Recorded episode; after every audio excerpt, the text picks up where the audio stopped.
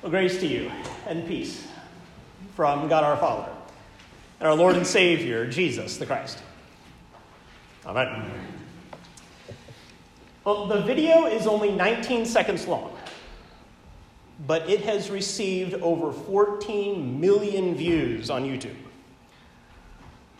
When it was first posted on TikTok, it got sixteen, or I'm sorry, it got two million views in the first sixteen hours.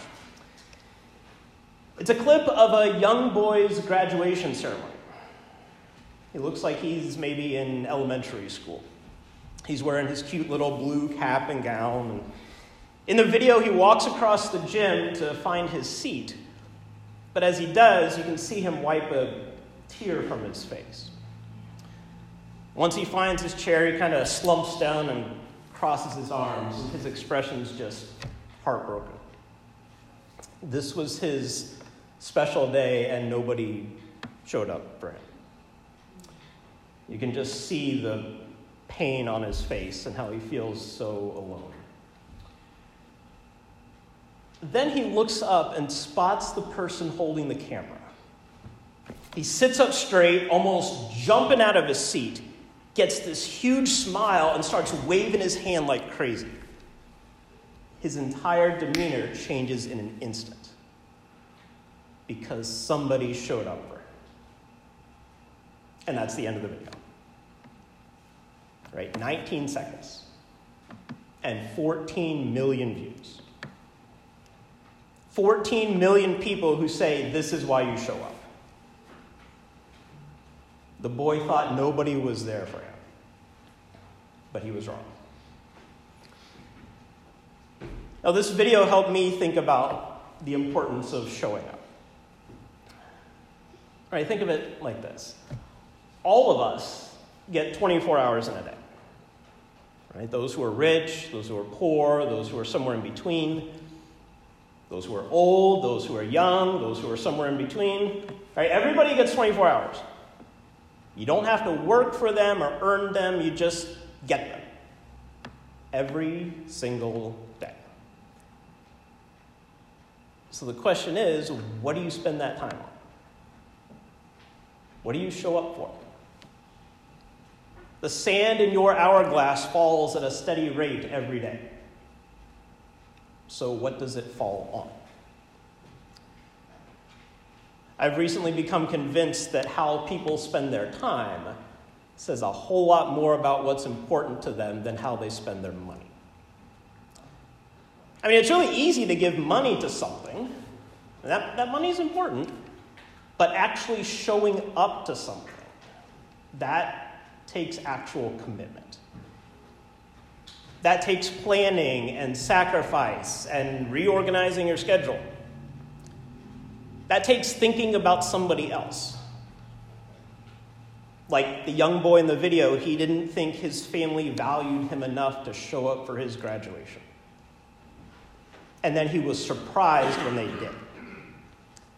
So the fact that they were there meant that he was important to them. Right? That joy that he felt isn't something you can buy with money. Maybe you know this experience. Maybe you remember when somebody showed up for you. Maybe it was during your graduation or a sporting event, or a concert, or a play. Maybe it was your wedding. Maybe it was a funeral for one of your loved ones and your friend showed up for you. The fact that they were there, that they rearranged their schedule to make you a priority, it made a world of difference for you. If they didn't show up, then you would know that something else was more important to them at that moment. Or think about the things that you show up for, right? Like maybe you wouldn't miss any of the events that your kids or your grandkids are at. Maybe you take time to have family dinners every night. Maybe you show up for work or school because you know that's important. Maybe you're the one who goes to funerals to support your friends. Or maybe it's like worship today. I mean, there are plenty of other things that you could have done this morning. but you chose to be here. Or you chose to watch online, or you chose to listen to the sermon podcast, because this matters to you. Or Pastor Kerrigan, you decided to show up today to be with us. You could have been doing anything else somewhere else, but you chose to be here with us. You're giving us some of your time today to go over those congregational vitality surveys. And you're helping us take our next steps in ministry together. By being here, you are saying that this, that we are important to you. And I thank you for that. But what does all this have to do with Reformation Sunday, or the text that we've got today? Well, listen again to what the gospel reading says. Then Jesus said to the Jews who had believed in him, "If you continue in my word, you are truly my disciples, and you will know the truth, and the truth will make you free." Well, in the Gospel of John, the word is not just what Jesus says. The word is Jesus himself. Right? The prologue famously tells us that the word became flesh and lived among us. So to continue in his word doesn't just mean read the Bible every day, even though that's important, but rather stay in relationship with Jesus. When we stay in relationship with him, then we will know the truth, and the truth will make us free. That's because, as we hear later in the passage, it is the Son who makes us free. Or, in other words, the Son who makes us free is the truth that sets us free. It's just two ways of saying the same thing. In just a moment here, we'll sing one of Martin Luther's hymns called "Lord, Keep Us Steadfast in Your Word." And the first verse says this: "Lord, keep us steadfast in your word. Curb those who by deceit or sword would wrest the kingdom from your Son and bring to naught all he has done." There are people and forces in this world that do not want us to be in relationship with Jesus. They don't want us to show up for him. Sometimes they try to steal you away by deceit or sword. But in today's world, though, we have another even more powerful weapon that attacks us: apathy. Sometimes people just don't care about Jesus. They would rather live comfortable, distracted lives of drive-through windows and smartphone apps than they would the hard and challenging life of following Jesus. They are clearly not continuing in his word. They are clearly not in relationship with him. They are clearly not showing up for him. In this text, Jesus is calling his disciples to show up. Not just physically, but emotionally and mentally and spiritually, too. Right? That's what it means to continue in his word, to be in relationship with him. Right? Because when you're in a relationship with somebody, you're all in. It's not just about being there physically. Right? Like maybe you've been in a relationship with someone, and even though you're physically close together, you still feel worlds apart. You might even sleep in the same bed next to them, but you don't really feel close to them. Being in a relationship with someone is about showing up physically and emotionally and mentally and spiritually. Or think of it this way. Think of a time when somebody took you somewhere even though you really didn't want to go there. You were physically in that place, but mentally you had checked out. You were counting down the minutes until it was time to go. That's not what it means to show up either. Okay? To show up means to see this thing or this person as a priority and live as if they matter to you. In this scene, These Jews who had believed in Jesus didn't really show up. Yes, they were physically there with him, but spiritually they were in a different place. Because they were struck by that phrase, the truth will make you free. Because they didn't think they were enslaved to begin with. Today, a lot of people think that way too. I mean, we live in the land of the free and the home of the brave, right? We aren't slaves to anybody.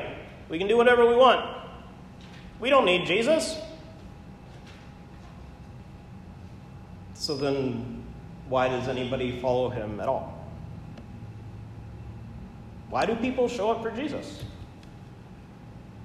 Why do people actually do the hard work of being his disciples?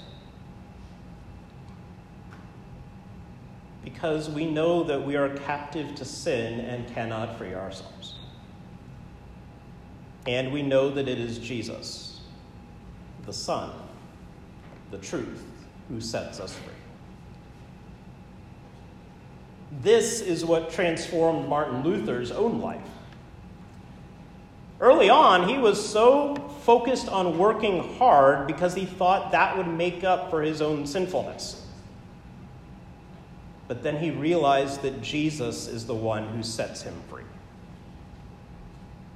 He couldn't work his way out of his own sinful state. And neither can we. This is the good news that he shared with the people in Germany. And it's the same good news that we share with others today. Jesus sets us free. Or in other words, excuse me, in other words, Jesus shows up for us. Jesus shows up for you. I think about it. Jesus did not have to come here and be with us. He did not have to spend time in our world and take on our human condition. He didn't have to go to the cross. But he showed up for you.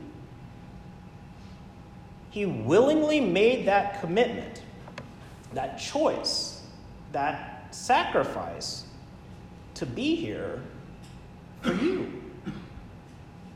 Physically, mentally, emotionally, and spiritually. And that changes things. The boy in that video knew how that presence changes things. Even though he had worked really hard, he was still very sad. Until he saw that somebody was there for him. Yes, his hard work mattered. But the thing that changed his life was seeing that someone was there for him. He practically jumped out of his seat with joy. In the same way, Jesus gives us that joy when we see that he's here for us too. We can be in relationship with him. We can continue in his word because he chose to be in relationship with us. And because Jesus is here for us, because he has set us free from sin, death, and the devil, as Luther liked to say, now we get to be there for others.